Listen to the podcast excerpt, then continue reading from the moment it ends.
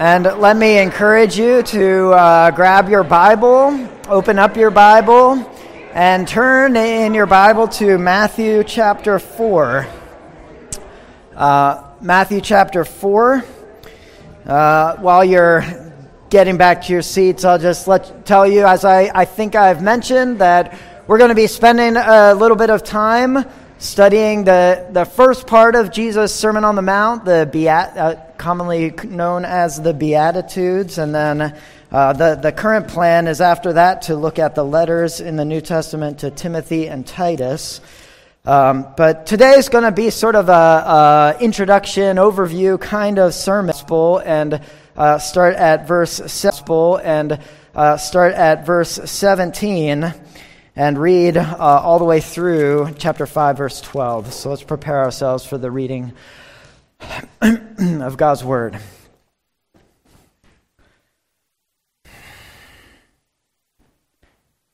From that time on, Jesus began to preach Repent, for the kingdom of heaven has come near.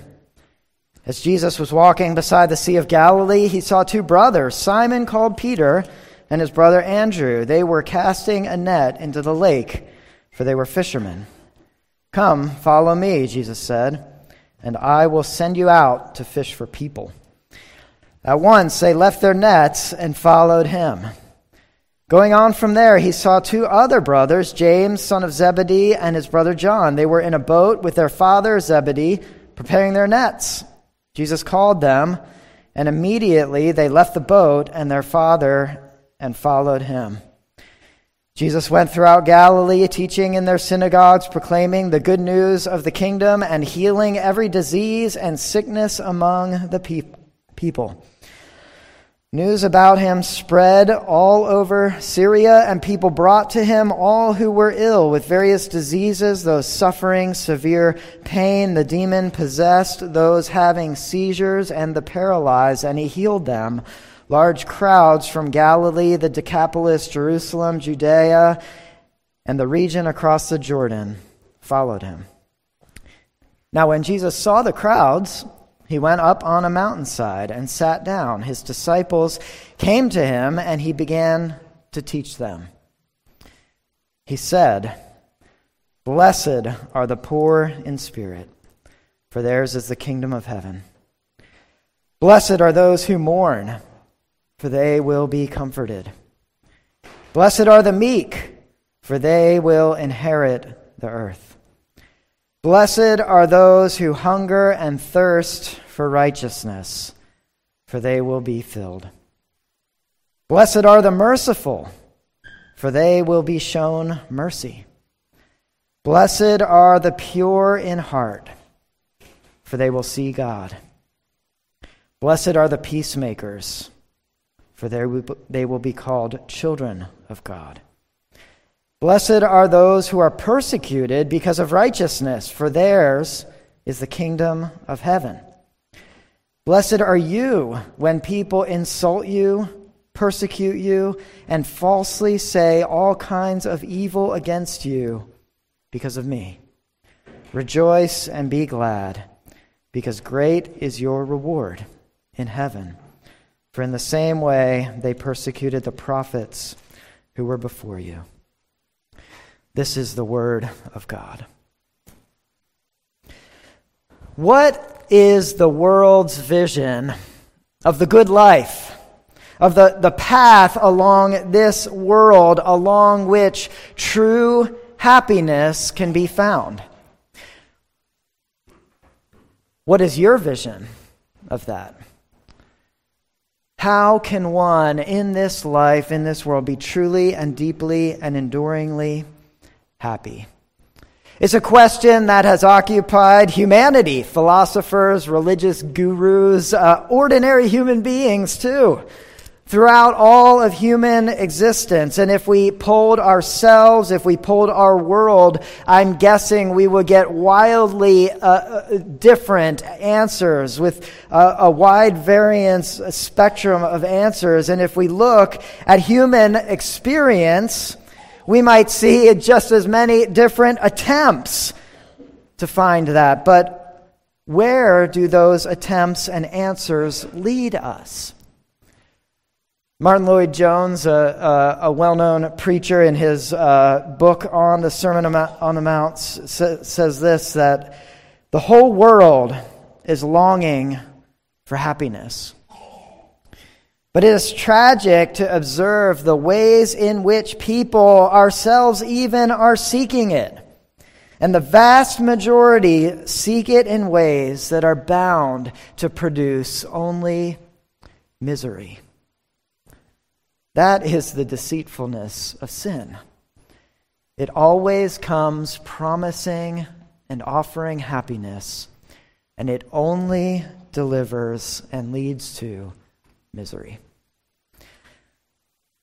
What else ought we to expect when we seek life and joy and happiness and blessedness outside of God, who is the source of life and joy and blessedness. What else should we expect to find other than misery? But what if, what if God came to us and told us, You want to find the good life? As my image bearing creatures in my world, do you want to know where the path to true and deep and enduring happiness lies? Here's where you find it. What if God came and told us that? And what if the answer to that question didn't lie where we expected to find it? That is, I think, what, what the Beatitudes are. Jesus, the true King, has come to give us his authoritative word on where the good life in his kingdom, where true happiness is found. So, we're going to uh, look at three things the call of the king, the values of the king, and the promises of the king. The call of the king is to repent.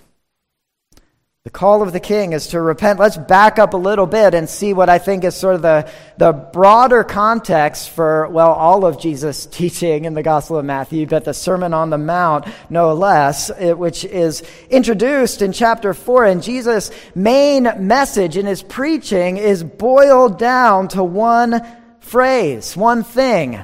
Verse 17 From that time on, Jesus began to preach, Repent for the kingdom of heaven has come near. And then again, we see a similar summary of Jesus' teaching in verse 23. Jesus went throughout Galilee, teaching in their synagogues, proclaiming the good news of the kingdom. And that is then the broad heading category for Jesus' teaching. He's proclaiming the good news of the kingdom, that the good news that the kingdom is here and the needed response in light of that news of repentance. That's Matthew's summary of Jesus' teaching, including the Sermon on the Mount Repent, for the kingdom of heaven has come near. And so, what that means is this uh, something significant, drastic, and radical has happened in the coming of Jesus. And so, a significant, drastic, and radical response to that significant, drastic, radical thing is needed by us. That significant thing is that the kingdom of heaven, the eternal reign and rule of the eternal God, has come to earth. And the reason the kingdom has come near is because the king has come. Jesus is the king and he has come. And that's what we see happen in the, the beginning of Matthew's gospel. And uh, in this short section that we read uh, in chapter 4, just very briefly, we see that the king comes and he, with his authoritative call, he calls his followers to uh, give their lives to him and follow after him. And then the king comes, we see, with his author- not just with his authoritative call, but his authoritative power that gives us glimpses of his redemptive work where he will one day fix that's all that's broken in this fallen world. The king has come near. The kingdom has come near because the king has come. Jesus is the king of the kingdom of heaven. And when he entered into history and human experience, the kingdom of heaven broke into human history and human experience because where he is and where he reigns, that's where the kingdom of God is to be found. The kingdom of God, of course, hasn't come in its fullness Yet that is a future day when the kingdom will come in its final perfection and fullness. But even though it's not here in its fullness yet, it's truly and genuinely here already in Jesus. And it's really here in the hearts and lives of those whom, for whom Jesus is king, where he reigns. And that's what the Sermon on the Mount, I think, is in, in, a, in a very broad way about what does a life look like where, in which Jesus reigns as king. The Sermon on the Mount is Jesus' radical call to discipleship, what it means to be his follower in this world and live according to the values of his kingdom in this world. Jesus is the king, and the king has come. In his person, words, deeds, his life, we see embodied, lived out the kingdom. And so, in the lives of his followers, of uh, the followers of the king, we ought to see in their lives also embodied and lived out the values of the kingdom. The kingdom of heaven is not an earthly system or kingdom or structure. It's meant to be seen and found in the hearts and lives of people in the community of the followers of the king over whom he reigns. That's the significant thing that's happened. The kingdom has come. The significant response to that thing, the needed response, is repent. Repent, Jesus says, for the kingdom of heaven has come near repent. Because in order for the kingdom of heaven to be embodied in our hearts and lives, we need nothing less than complete and total repentance. And in the Old Testament, the concept of repentance was translated by a word which means simply turn, turn around, go the other direction. And that word itself is not adequate for the whole con- biblical concept of repentance, but it still gives us a helpful picture of what repentance is. It conveys this idea that now that this significant thing has happened, the direction you are going in, it's not good. It's not going to go well for you. And you need to turn around. And in the New Testament, the concept of repent, the, the, the word repentance is translated by the word which means a total change of mindset. And again, that's inadequate for the whole concept, but it's a helpful idea. The idea is the same.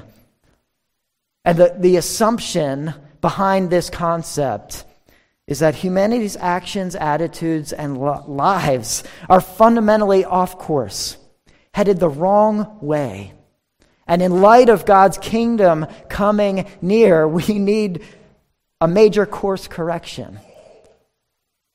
I think of this every time I'm downtown in our lovely downtown in Chambersburg, uh, on the square, the, the traffic circle, seemingly without fail. Every time people, someone does, as I did the first time I tried to navigate these one way streets in our downtown, they uh, try to go the wrong way on one of those wrong way streets around the circle. And it's sort of humorous to see how, well, how frequently it happens, but also how quickly they pull a U turn because, because they see, I'm going the wrong direction. And they quickly pull a U turn to start going in the right way. And, and that is, I think, a, a, a little picture of this idea that God's kingdom has come near.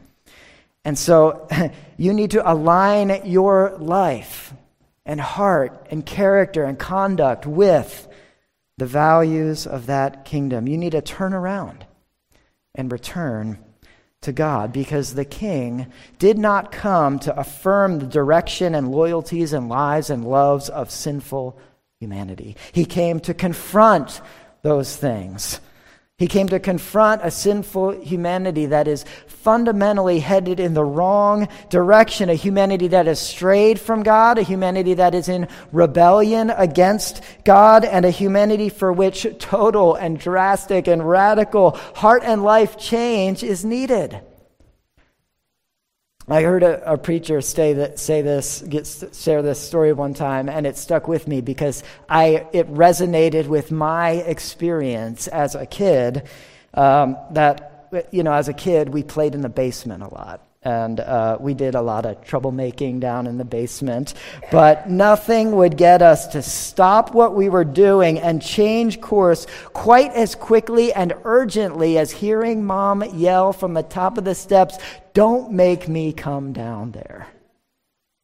Right? God came down here. The king and the judge came down here. And nothing should cause us to change course as quickly and urgently as that reality. The King has come, so change, turn around, repent, align your life with the coming reign of that King, and submit and bow and obey to and obey Him. Because the good news of the kingdom is that this is a gracious king who graciously forgives sinners who have been going in the wrong direction. He forgives and accepts all who come to him, just as they are, sins and all. But here's more good news. It doesn't leave us just as we are. He changes us. He transforms us. And just as much of His grace to us is His call to us to repent and to live according to his ways, be shaped according to his values, not by sin and not by the sinful values of this world, but by his righteousness and the values of his heavenly kingdom. and uh, this is the call of Jesus, then, in the Sermon on the Mount and the Beatitudes, to be characterized, uh, to be the call of Jesus to let your heart be shaped and let your life be shaped by His words, His commands, His teaching. Because Jesus didn't just teach these values and ways and righteousness of His kingdom, He lived them out. He embodied them perfectly. And so we who follow Him ought to seek to embody them and live them out in our lives. The message of the Sermon on the Mount it, uh, is a picture of what the life of repentance and of belonging to the kingdom looks like. But when we do that, when we repent and seek to align ourselves with the reign of God in this world, we now find ourselves aligned against not only the remaining sinful flesh within us, but a world that is still in rebellion against God's reign. And I think this is why the, the Beatitudes climactically build up to the theme of persecution. And in a world, uh, uh, sorry, in a, in a word, uh, one writer sums up the, the Sermon on the Mount in, in two words Be different. Be different than the world around us. Christians are called to live by a different standard. We're called to live differently, but far too often what the, the world sees when it looks at the church is conformity with the ways and values of the world rather than a counterculture that represents the values of the king it claims to follow. And John Stott says that no comment ought to be more insulting or hurtful to the church than the words, You're no different. The church and the world are and ought to be different in what they admire and what they love and what they seek and what they aspire to and what we treasure in what we do. But unfortunately, the world has crept into the church, and the church has become just like the sinful world around us. Jesus calls us to live differently by the values of another world the kingdom of heaven. So that's the, the call of the king. The second thing is the, the values of the king. And uh, chapters uh, 5, verses 1 through 12, these verses are commonly called the Beatitudes. Uh, from the Latin word for blessed, which you can see in many translations. That is the first uh, word of each uh, beatitude. Uh, and they are descriptions of what a life looks like that reflects the values of the king and his kingdom. It's a description of what the character and life of a follower of Jesus ought to look like. And you can see uh, just sort of uh, scanning through them, there's two parts of each beatitude. The first part is the description Blessed are the, or blessed are those who, and then it gives a description of their character uh, a characteristic of the one who is blessed. And then the second part is the explanation of, or the basis for that statement, signaled by the word for in many translations or because. And so it's giving the reason this person should be considered blessed. Is because there's something true about them that's a result of that description that we see in the second part. And so uh, there's some, you know, debate about how the word uh, blessed should best be translated. Some of that debate is uh, too probably too nuanced to be helpful, but uh, some some translated as blessed, some translated as happy. Uh, but what do these words convey in Jesus' statements here? And um, it's hard to boil all the, the what's behind this uh, down to sermon bite, but I'll try to do my best. Uh, in the Old Testament, there's two Hebrew words that are often translated bless, and one generally is more of the divine pronouncement of blessing upon a person, and the other is more like a description of a life that is and ought to be considered blessed. Uh, and that second word uh, occurs most in wisdom literature. It describes the happy and blessed state of the one who lives according to God's wisdom in God's world.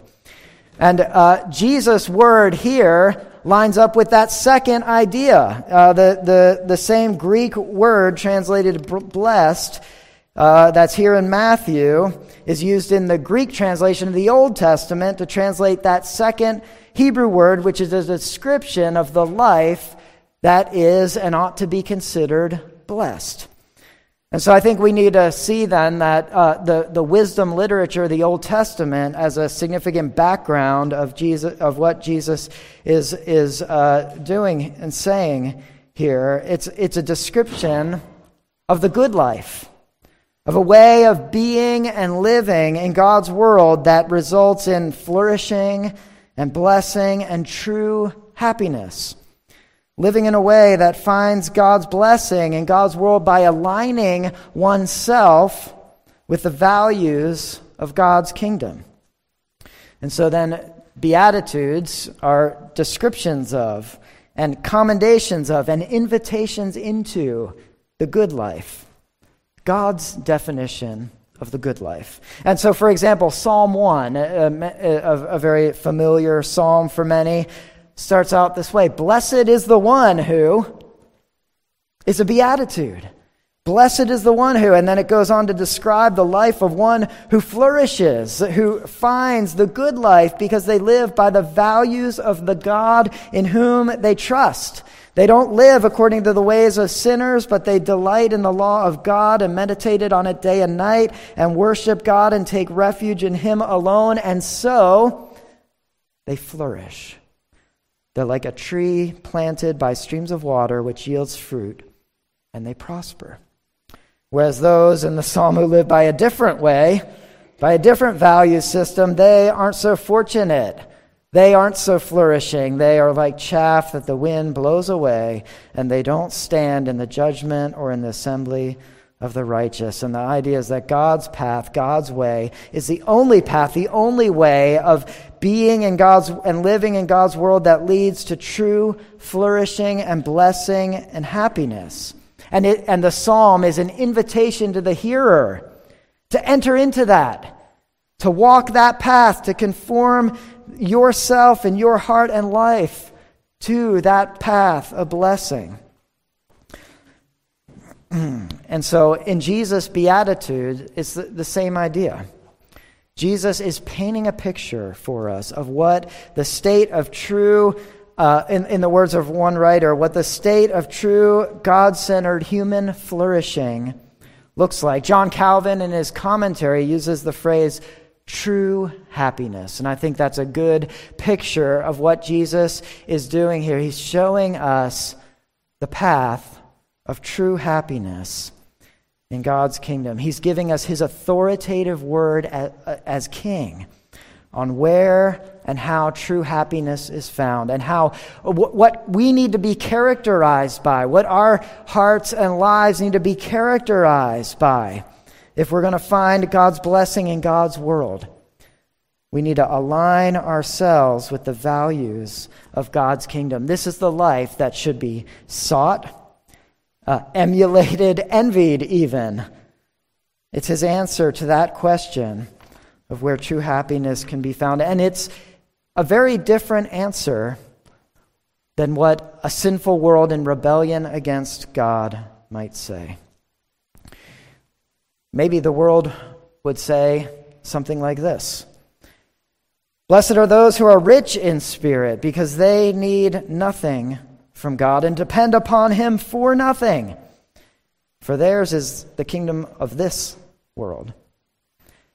Blessed are those who are happy all the time because they've been able to ignore or deny or distract themselves from the reality of sin and suffering and death in this life and the need for God's forgiveness and comfort and deliverance and redemption from it. Blessed are those who trample over others in strength, because they'll get ahead, get what they want, and get their way. Blessed are those who fill and gorge themselves on every self indulgent luxury and selfish pleasure that this world offers.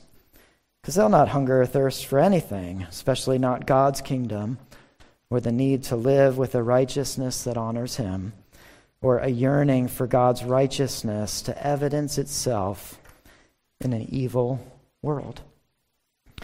Blessed are the unmerciful who despise the weak and withhold compassion, and who keep a record of every wrong and make others pay every penny, because that won't cost them anything. Blessed are those who look good on the outside but have impure hearts for they can put on a good show for all the world to see, and they've already received their reward, all the while ignoring the God who sees the heart. Blessed are those who don't love their neighbors or their enemies. Blessed are those who stir up strife rather than make peace, because they will win.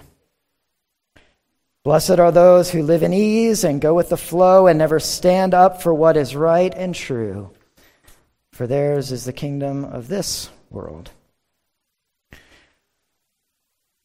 The world gives a very different answer to that question. The world tells us that, those, that, that happiness is for those who find it in, in the here and now, who live for self, who ignore God, who live for this world and by its values. Jesus gives us a very different picture. He calls us to live in a very different way, by a different set of values, one that may appear upside down to the world and to us, even, but only because this world and we ourselves see things through a flawed, sinful, upside down perspective, and we need righted to see the rightness of Jesus' values and righteousness. He calls us to live differently by a different value system with a different hope for a different kingdom. Truly happy are those who live by his values. And uh, interestingly enough, though, as we look through the Beatitudes, not all of them seem to be descriptions with which we would conclude uh, uh, someone was living a happy life, or a blessed life, or a flourishing life, right? They don't seem to be things we would uh, envy in, in seeing in someone's life or congratulate them for or aspire towards. Jesus' Beatitudes are uh, paradoxical and surprising because they don't all describe people we would look at and say, yeah, that person is really blessed. You know, they're not pictures with which we would see the, you know, blessed hashtag posted on it, right? They're poor in spirit and mourning and hungering, and especially when we get to the end, they're being persecuted and reviled. These Beatitudes, in many ways, paint a picture of a paradox. Jesus says the good life is for those who, in every, many ways, every way, don't appear to be experiencing the good life. And that is because we're living according to the kingdom, the reign of God, but we're doing it in a world that doesn't yet embrace or recognize the reign of God, and where that kingdom has come really and truly, but we're still waiting and praying for it to come fully and perfectly. In fact, that is one of the petitions of the Lord's Prayer that comes really in the, in the middle of the Sermon on the Mount. Thy kingdom come, thy will be done as it is on earth, as it is in heaven. And this is where the second part of that beatitude comes in. Remember, the first part is the description of the blessed life, and then it, and it gives a characteristic of that one who's blessed. The second part is an explanation of or a basis for that statement because here's the reason they should be considered blessed because there is something true about them that is a result of that description. And that leads us to our final point this is the promise of the king. That second part of the Beatitude is the, the basis for which this person really and truly is blessed because it reveals that there's something true about us that the world cannot see, that our circumstances don't reveal, and that we don't always feel.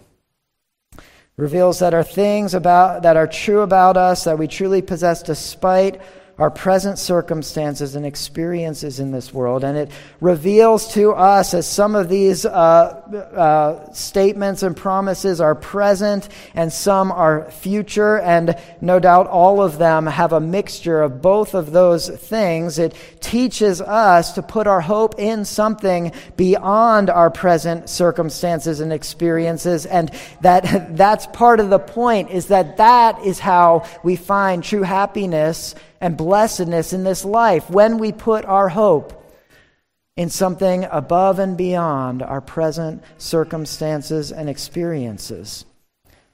Already and right now, these things in some way are true about us.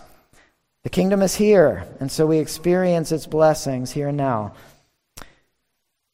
In the future, these things will become all the more true about us when God's kingdom comes in its fullness.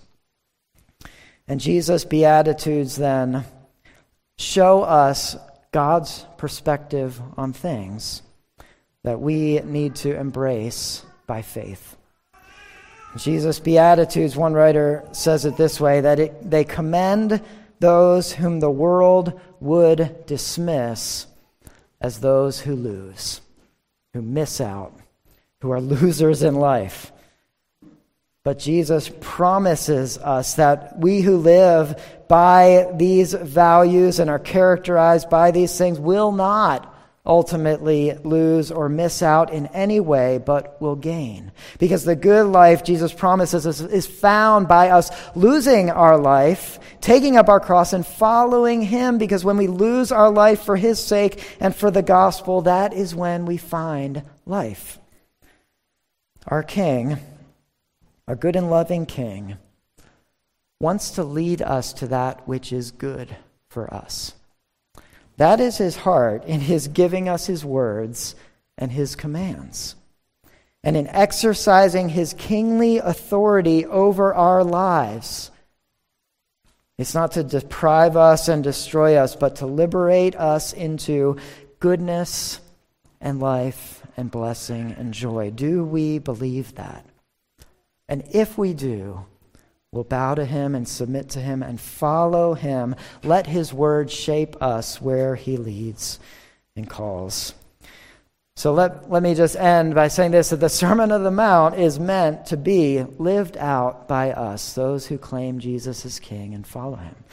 You know, in the interpretation, history of interpretation on the Sermon on the Mount is kind of interesting. Sometimes it's been interpreted as sort of this lofty ideal that we're impossible standard that we're never, you know, not meant to uh, to uh, try to attain, and uh, it's only there to make us see our sinfulness. And certainly, that is a big part of it. Uh, if we read it honestly. That is true. It helps us to see uh, how, where and how far we fall short and our need for grace. But it's not only that. On the other hand, sometimes it's received as kind of a, a self salvation, uh, right? Removed from the good news of the kingdom. But Jesus' teaching here is really meant to be uh, a, an, a, a discipleship uh, teaching. It's Jesus' call to discipleship for all his disciples, meant to be embodied, lived out, put into practice in the lives of his followers, not perfectly, certainly, but gradually, increasingly, and genuinely. We can only do so through the power of the gospel in us. By the power of the new birth and the transforming power of the Spirit of God in our hearts and lives. And that is the good news of the kingdom that God promises through Jesus to put a new heart in us, to put a new spirit in us, to transform us and make us new. Perfectly in the next life, not perfectly, certainly, in this life, but genuinely and really and truly new. We need the new birth promised in the gospel of grace to all who believe in Jesus. And we can only then embody the values of the king, of the kingdom in our lives if we know and love the king. After all, aren't these beatitudes descriptions of the king we love and follow? And the closer our heart is to his, the more his heart will shine through us. Let's pray. Our Father, please help us to see the truth and freedom of Jesus' call to us that leads us to you, that leads us to put our hope in your kingdom, and that teaches us what is truly valuable. Help us to live it out. Help us to depend upon your Spirit. Help us to seek more and more to represent Jesus and his kingdom to a world in darkness. In Jesus' name we pray. Amen.